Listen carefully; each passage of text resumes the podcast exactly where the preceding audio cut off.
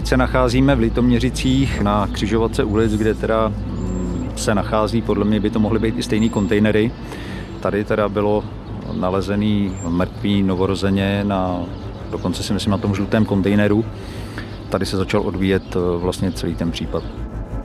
Ústecký kriminalista Martin Charvát si v okrajové části Litoměřic na pomezí sídliště, starších bytových domů a rodinných domků připomíná 20. březen roku 2010. Ten den v dopoledních hodinách tu policejní hlídku z místního oddělení zburcovala žena, která vynášela odpad. Na výku popelnice ji totiž překážela odložená igelitová taška a když se do ní podívala, s hrůzou objevila nehybné tělíčko novorozence. Nález byl na kontejneru, ale my jsme od začátku předpokládali, že na ten kontejner se ta taška s tím novorozencem dostala po tom, co pravděpodobně se někdo přehraboval v odpadcích a na ten kontejner nahoru jí vyndal. Během několika desítek minut se o nálezu dozvídá i vyšetřovatel Vladimír Konovička z krajské kriminálky v Ústí nad Labem. Případy, ve kterých figurují děti, patří vždy k těm emočně nejnáročnějším a ani tentokrát to nemělo být jinak. Po prvotní prohlídce totiž soudní lékař konstatoval, že se jedná o donošenou zdravou holčičku, která se pravděpodobně narodila živá.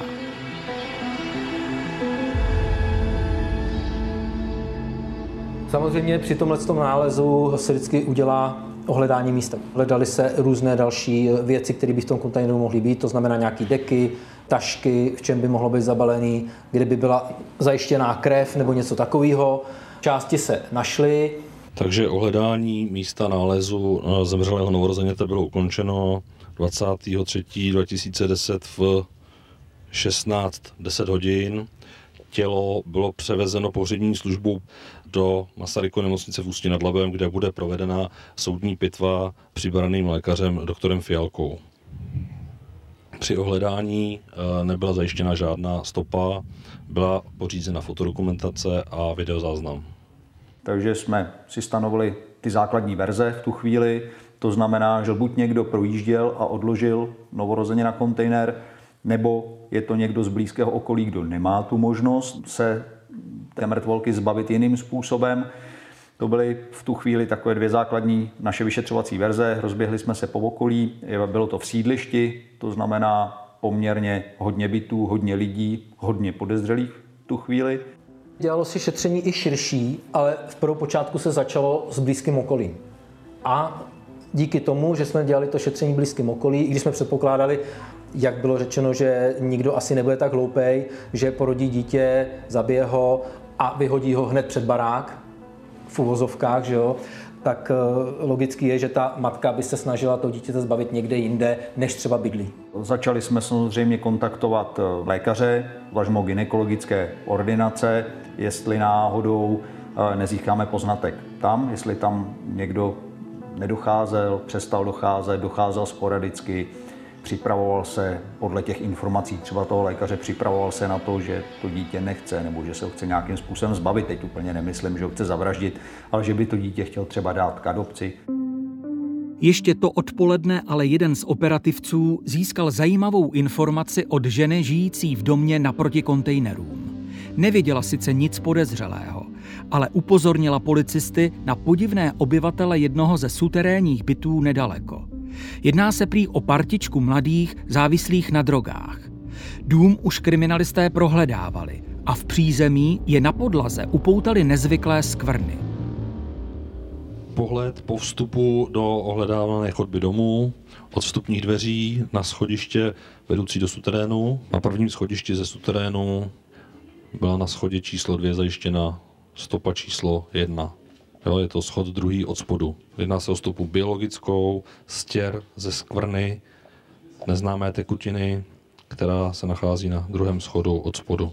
Pohled pod schodiště do sklepa, na podlaze před schodištěm a před dveřmi dřevotřískovými byla zajištěna z červenohnědé skvrny biologická stopa číslo dvě.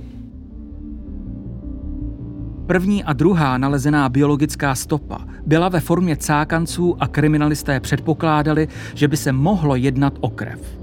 Znovu se také snažili dobouchat do suterénního bytu a tentokrát jim otevřela mladá žena. Oni řekli, o co jde, jestli tam náhodou není nějaká těhotná žena, jestli o nějaký neví. Na té dívce nebylo vidět, že by byla těhotná, takže dívka se divila, jo, co se to děje a tak dále. Chovala se divně, byla zesinalá, no a ty policisté, když jí vysvětlili, o co jde, že se teda hledá nějaká těhotná žena, která by měla porodit, protože se našlo mrtvé dítě opodál, tak se tomu začala divit, začala jí jakoby odsusovat takovouhle ženu. A tím tohle to skončilo, policisté potom odešli, no ale vzhledem k tomu, že mají v sobě vypěstovaný nějaký takový put hmm. jo, a intuici, tak podle chování ty dívky usoudili, že nemluví celkem pravdu a že by mohly být na správném místě. Že by se mohlo jednat právě o tuto ženu, která porodila. Kriminalisté se s dívkou rozloučili, ale jen proto, aby se domluvili na dalším postupu. Proto se tam po chvíli vrátili do toho bytu, zase odevřela tady ta dívka, no a zeptali se jí somlu, jestli náhodou neprobudili její dítě.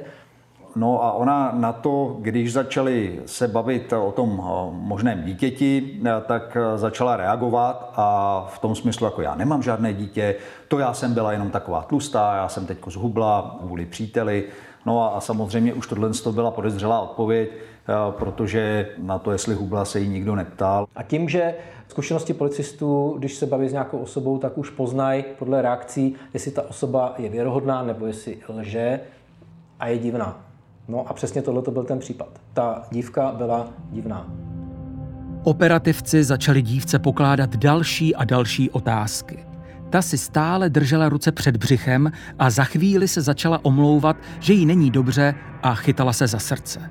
Na to, jako by kriminalisté čekali a bledé, rozklepané dívce okamžitě nabídli, že ji odvezou k lékaři. Sice odmítala, ale po jejich naléhání nakonec souhlasila s běžným vyšetřením. Kriminalisté ji odvezli rovnou na ginekologii. Odmítala celkové vyšetření, pak odmítala jenom to gynekologické vyšetření, ale nakonec teda se tomu podrobila. Odvezla se na ginekologii, kde byla podrobně prohlídnutá, no a závěr byl ten, že je po porodu a nakonec ta prohlídka v její prospěch zachránila život, což ona ani netušila, protože při tom porodu došlo k tomu, že část placenty zůstala uvnitř jejího těla a došlo by tam k otravě krve, na základě čeho by mohla zemřít. Primářka, když ji prohlížela, tak se ptala, protože zjistila, že po porodu, ona nám to celou dobu pírala, ta dívčina, takže vzala si ji tam do parády a na základě toho, že řekla, ano, vy jste po porodu, kde máte dítě, tak eh, se jí ta dívka přiznala. Jo, že porodila a že to dítě, co bylo nalezené, že je teda její. Vyšetřovatel Vladimír Konvička měl před sebou nelehký úkol – Zatímco se dívka zotavovala v nemocnici a bojovala s abstinenčními příznaky po vysazení drog, pracoval na schromažďování důkazů pro obžalobu. Vyslechnutím svědků z nejbližšího okolí získal první informace o jejím životě. Žila v normální rodině, no ale chytla se takovéhle partičky no a začala brát drogy. To může být rodina sebelepší. A to dítě neuhlídají. Jakmile se chytne party, která v tomhle tom jede a ta holka nemá pevnou vůli, že se od nich trhne, tak do toho spadne taky když se nechá ukecat. No a to se stalo tady v tomto případě. Bývalá jedničkářka si v 15 letech přestala rozumět s rodinou, začala brát pervitin a utekla k příteli do Litoměřic. Tam také v 19 letech otěhotněla. A jak se zdálo o svém těhotenství, nikomu neřekla. Nevěděl to ani přítel, ani rodina, se kterou se nestýkala, k lékaři nechodila. Bylo důležité zjistit, jestli vraždu svého dítěte plánovala. Kdyby šlo o potrát, tak by se nemohlo jednat o vraždu. V dřívější době, nebo v respektive v této době, v tom roce 2010, v březnu, kdy se to dítě našlo, by se nejednalo o trestný čin, ale pouze o přestupek proti pohřebnictví, protože ona to dítě měla nechat pohřbít řádně a tak dále, no, tam ho odhodila, takže to nebylo chráněné ještě trestním zákonníkem. V dnešní době by to bylo stíhatelné za hanobení lidských ostatků, což je přečin, poněvadž, jak říkám, lidské tělo je chráněné i po smrti už teď trestním zákonníkem. Pitevní zpráva ze soudního lékařství v zápětí potvrdila, že holčička se narodila živá, donošená, měla neošetřenou utrženou pupeční šňůru a po narození dýchala. To byla zásadní informace a Vladimír Konvička přistoupil k prvnímu výslechu mladé ženy. V něm přerývaně vypověděla, jak těhotenství tajila, jak dítě přivedla na svět a také, jak narozenou holčičku ponořila hlavou do záchodové mísy. Nevyhledala žádné lékařské ošetření, nikomu to nezdělila, naopak to před okolím tajila. Tohle už naznačuje tomu, že do budoucna, pokud dojde k porodu, že se to dítěte bude chtít zbavit. Takováhle matka to dítě nechce. Tady už se v podstatě jo. přiznává, že plánuje vraždu. V podstatě dá se říct, že jo, protože toho dítěte se nějakým způsobem chtěla zbavit, ale pokud by ho porodila mrtvý, tak pořád by se o vraždu nejednalo. V následujících týdnech podstoupila Julie M. sérii psychologických vyšetření, aby bylo možné lépe stanovit, proč její těhotenství vyústilo do tak tragického momentu. Znalecký posudek připravovala Štěpánka Tůmová. A přestože její ordinací prošlo mnoho vrahů a těžkých psychopatů, v případě matky, která zavraždila vlastní dítě, šlo vždy o specifickou záležitost. Já jsem tuto mladou ženu viděla třikrát. A protože vždy popisuju, jak se chová při tom kontaktu s námi, tak tam jsem narazila na takový vývoj v tom chování. Poprvé plakala, ještě neřekla ani slovo. Prostě položila se do té plačící polohy a do takové vlastně oběti celé té situace. V druhém případě bez pláče a ten kontakt byl jako velice, velice dobrý a už se snažila hledat i takové jaksi momenty, které by ji omluvily. Partner by to dítě nechtěl a v podstatě on se k ní choval v poslední době špatně. Přitom zpočátku říkala, jak se milovali, jak to bylo úžasné. Hm? Tak jako by tu vinu už trošku přesouvala trochu někam jinam. A na potřetí upravená žena s dlouhými nechty. Rozumíte, jestliže se někdo opravdu trápí, neříkám, že chodí špinavě a bez hygieny, ale nepěstuje si nechty a nevyčesává si vlasy do nějakého moude z účesu. 19-letá Julie netrpěla žádnou duševní nemocí. Přesto v jejím chování nastal v dospívání zlom a podstatně se na něm podepsaly drogy. Ono to bylo příjemné být na těch drogách. Jo? Ono to bylo příjemné a já si myslím, že ty stavy, které prožívala, mohly jí také tak nějak příjemně oddalovat myšlenky na řešení situace. To znamená na přemýšlení o tom, co se stane, když jednou začne rodit. Ale všichni známe to, že třeba máme nějakou situaci mnohem menšího významu nebo nějaký úkol vyřešit. A čekáme, že s tím budou problémy nebo příliš námahy, prostě, že to nebude jednoduchý. Kolikrát jsme to každý z nás odložil. A toto byl velký problém. Od prvního přiznání Julie M. nikdy nezopakovala, že holčičku po porodu vložila hlavičkou do záchodové mísy. A panovaly i další pochybnosti a rozpory ve výpovědích obviněné dívky. Vladimír Konvička se rozhodl připravit prověrku její výpovědi přímo v bytě, kde k vraždě novorozence mělo dojít. To jsou důkazy, kterým se potvrzuje její vina. Jakým způsobem došlo k umrtí toho dítěte. Mm-hmm. Protože mohlo dojít taky nešťastnou náhodou. Takže my musíme prokázat i ten úmysl to dítě usmrtit, což je u vraždy podstatný. Dne 10.6.2010 v 9 hodin byla započata rekonstrukce. Při rekonstrukci budou použity následující pomůcky. Dětská panenka, kupeční šňůru nahrazuje provázek, potom eh, placentu bude nahrazovat tato vanička. A odebereme se do koupelny, kde obviněná nám ukáže, jakým způsobem došlo k porodu toho dítěte. Takže můžete začít. Když jsme přišli do toho bytu a začali jsme eh, s natáčením té prověrky výpovědi, tak eh, bylo vidět, že je velmi nervózní, nebyla vůbec ve své kůži, protože jsme ji zase přivedli na to místo, kde se to stalo. Byl tam i soudní lékař, který dělal pitvu, doktorka Vlčková. A i když tam byl advokát a ty další osoby, které tam měly být, tak eh, samozřejmě na ní hlavně působilo to místo. Negativně. Ukažte nám tady bezprostředně před tím porodem, co se dělo. Jakým způsobem jste došla do koupelny a co jste tam dělala, než začal vlastní porod. Tak ty gauče byly teda trošku jinak, jo. Já jsem, jsem se zvedla tam z gauče z modrýho. Došla jsem, jsem na záchod, jsem si sedla na záchod.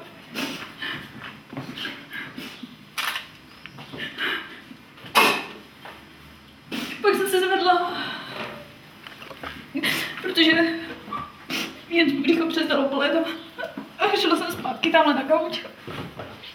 Jenže bolesti neustávaly a tak se Julie opět vrátila do koupelny. Protože já jsem se snažila tak nějak si najít nějakou pohovu, který by mi bylo líp a pak už jsem asi začala rodit, protože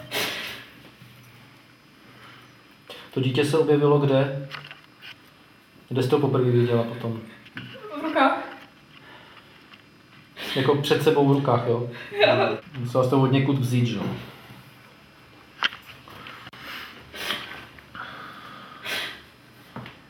Jestli jste ho vzala ze země, nebo když jste rodila, jestli jste ho porodila do ruky, nebo nějakým takovým způsobem. Jak se vám do té ruky dostalo?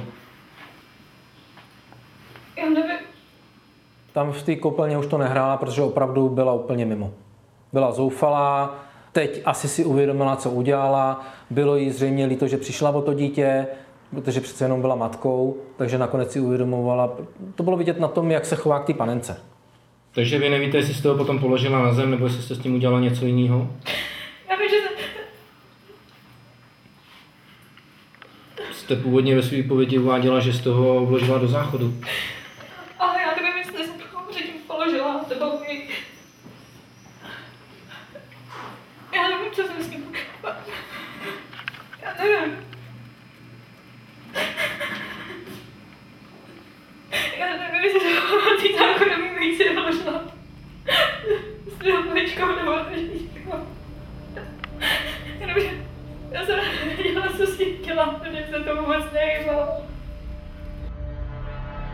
emotivní, obtížně srozumitelné výpovědi proložené vzliky se soudní lékař i specialistka v oboru ginekologie snažili zjistit další podrobnosti z probíhajícího porodu. Například, kdy a jak mladá žena přerušila pupeční šňůru. Ani tyto odpovědi ale nedostali. Když se přerušila ta pupeční šňůra, vůbec nemáte tušení, jo? A jakým způsobem? To 50 vypadla ta placenta, to je takhle velký kus tkáně. I když dívka stále opakovala, že si na nic nepamatuje, celkem přesně dokázala odvyprávět, co se dělo před samotným porodem a také po něm. Popsala spoustu krve v koupelně a také to, že si na chvíli odešla odpočinout ke spícímu příteli do pokoje. Ten se prý vůbec neprobudil. Ale když jste se vrátila od Martina, co bylo s tím dítětem? Kde to dítě bylo? Já nevím, to už tady nebylo. No, když jste se vrátila od Martina, dítě tady nebylo, to znamená, než jste vylezla z té koupelny, tak jste ho někam musela dát.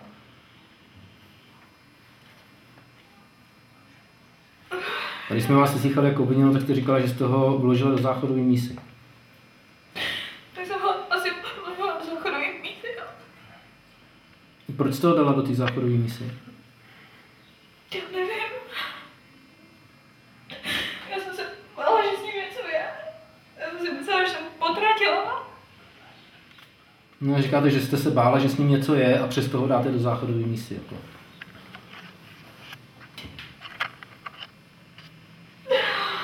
Já nevím. Já mám to. Já si nepamatuju na ten okamžik, jak jsem ho dávala do záchodové mísy. Asi na to. Takže když jste porodila, vy jste se nesnažila tomu dítěti nějakým způsobem pomoct, aby se nadechlo. Já, ne, já jsem ho jenom držela a viděla jsem, že se ne, že se nehýbal. Dívka v následujících minutách po sérii otázek potvrdila, že narozenou holčičku vložila do záchodové mísy. Stále však opakovala, že dítě se nehýbalo a nedýchalo.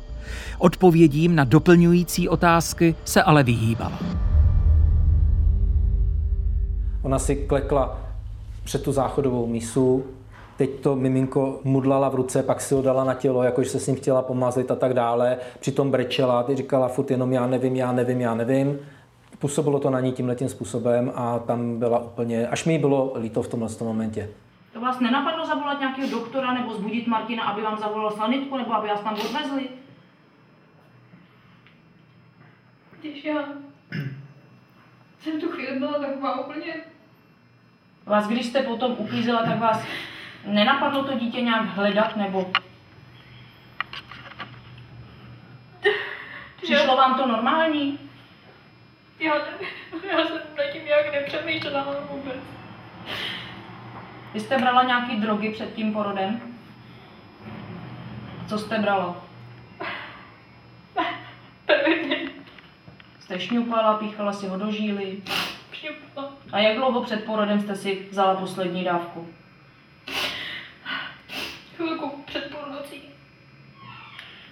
A že nemáte drog, brát drogy, nad tím jste nepřemýšlela? Přemýšlela, já už jsem to říkala jen Martinovi, že s tím chci přestat. A Martin věděl, že jste těhotná? Jemu nebylo divný, že máte větší břicho, když jste si toho všimla od Vánoc sama. já, ne, já nevím, to, já to sama nedokážu pochopit, že on to neviděl vůbec. Přítel samozřejmě byl vyslechnutý v té věci taky, to je jasný, že jo, protože tam byl celou dobu s ní na místě. A tím jeho výslechem se potvrdilo jenom to, co jsem říkal, že ona opravdu to dokázala všechno utajit. On neměl vůbec tušení o tom, že je těhotná a že nějaký dítě se porodilo. Absolutně o tom neměl žádný šajna. Nic vůbec nevěděl. A to dítě jste viděla ráno, když jste se probudili?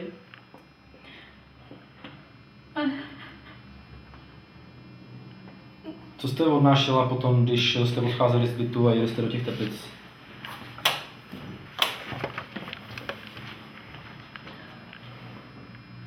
Tu tašku. A kde byla ta taška? Kde jste ji brala? Asi ocet. Z koupelny, jo. A co bylo v té tašce? Co v ní bylo? Když já jsem to vzala, tak jako prostě, já nevím, jestli jsem si říkala. Já jsem se potom asi se snažila celou dobu namluvit, že žádný porod nebyl, nebo Co bylo v té tašce? si to děťátko. A kdo ho tam dal? No asi já. Ten šok podle mě netrval příliš dlouho, protože hygienu osobní udělala, snažila se uklidit po sobě tu krev všude, schovala to dítě adekvátně do igelitky, aby nebylo vidět. Šla si lehnout ke svému partnerovi, jako by se nic nedělo. Přijela návštěva, před ní se ani nezmínila. Naopak několik hodin po porodu jela autem na vzdálené místo. Julie M. dopoledne vstala a špatně uklizenou koupelnu se stopami krve příteli vysvětlila tak, že jí v noci tekla krev z nosu. Kolem jedenácté hodiny přijel jejich kumpán a přítel jí s ním poslal pro novou dávku drog do Teplic. A ona jela. Z koupelny jen vzala pytel s odpadem a igelitku s mrtvým dítětem. Kriminalista Martin Charvát si smutný nález připomíná při pohledu na kontejnery v Litoměřické Stránského ulici. Ona prakticky v tu chvíli už pro ní vlastně šla s odpadem. Takže ona vlastně vyšla tamhle z toho domu, šla sem, hodila tu tašku do kontejneru, odešla. Ano, ona vyšla z bytu, vynesla odpadky a spolíhala na to, že popeláři budou rychlejší než náhodný nálezce. Chcete nám k tomu ještě něco upřesnit? Já že bych to teď udělala úplně jinak. Já, A jak byste to teď udělala? abych hlavně... Hlavně bych chodila k doktorovi předtím a... hlavně bych to hned řekla Martinovi. A hlavně vím, že bych nebrala drogy a nic takového už prostě... Já jsem si to celý. Ono je lepší to oddalovat tak zítra nebo pak nějak, no, nebo ještě ne, ještě to není, tak až nastane čas. Myslím si, že tak to uvažovala, protože jedna z jejich odpovědí byla, no já jsem si říkala, no až to nastane, že pojedu do Teplic, a tam je nemocnice a tam bych třeba porodila. Ale to je tak vágní, až to nastane. Co nastane? Porod může být vlastně tak rychlý, že se nedostane z místnosti do místnosti, na tož to do teply z jiného místa. Že? To, že ta pachatelka nechodí na gynekologické prohlídky, že se nepřipravuje na ten porod, že eh, víceméně nevybavuje to prostředí té své domácnosti na příchod toho dítěte, to jsou všechno přitěžující okolnosti pro ní a pro nás samozřejmě eh, důkazy pro to, že ona plánuje od samého prvopočátku se toho eh, dítěte zbavit. Přestože Julie M. se v průběhu prověrky výpovědi k okamžikům narození a usmrcení své dcery vyjadřovala spíše nejednoznačně, důkazy jako zanechané biologické stopy, analýza DNA i prvotní přiznání přesvědčivě hovořili o její vině. Vladimír Konvička si nad uzavřeným spisem připomněl rozsudek, který si mladá žena u soudu vyslechla. Tady je obžaloba, rozsudek, takže teď vlastně listujeme v tom konkrétním spisu. Jo. Jo, krajský soud 15 let, že jo. No a tak ona se odvolala. 15 let. Tady vrchní soud odvolala. Odvolání obžalované se zamítá. Ona skončila ve věznici eh, ve vazbě eh, na Ruzini a když jsem končil to vyšetřování, protože jako obviněná má právo se seznámit se spisem, tak jsem za ní přijel na Ruziň a tam už to byl úplně jiný člověk neměla vzťáky, takže byla úplně v pohodě, usměvavá, eh, uvažovala o tom, že chce mít další děti, ale že ty už chce mít, jo, a dokonce říkala, až vylezu ven, zbavím se veškerého starého života, všechny svoje známosti odstřihnu, s nima už nechci nic mít. Já jsem si tak pro sebe říkal, no dobře, já ti jenom přeju, ať ti tohle to vyjde, protože ze zkušenosti vím, že jednou feťák vždycky feťák. Já si myslím, že pokud zažije někdo něco takového, to nemůže ho to nepoznamenat. Do jaké míry ovšem ho to poznamená, tak to bych spekulovala. To nevím. Bylo by zvláštní a opravdu podle mě výjimečné, kdyby to nepoznamenalo vůbec. Teď jde o to, v jakém směru. Pro ústecké kriminalisty Vladimíra Konvičku a Martina Charváta byl litoměřický nález mrtvého novorozence jen jeden z mnoha podobných smutných případů, které za dvě desítky let u policie museli řešit. Pokaždé si ale kladou stejnou otázku. Proč je pro tyhle mámy daleko přijatelnější riskovat a své vlastní dítě zabít místo toho, aby před svými partnery a rodinami otevřeně přiznali, že se na mateřství necítí, ať už z osobních či sociálních důvodů. Vždyť vražda je to úplně nejhorší řešení. Já tomuhle tomu úplně nerozumím. Zase napadá mě případ z Teplic, kdy bylo novorozeně nalezený v kontejneru, který byl vzdálený od babyboxu v řádech desítek metrů. Bylo to skutečně v sídlišti, které se nacházelo vedle nemocnice, navíc vedle části nemocnice, kde se nacházel babybox. Trestná činnost páchaná na dětech, jakákoliv, a ta násilná a mravnostní zvlášť, prostě to jsou nejhorší případy, se kterými se ten policista v průběhu té své kariéry setkává.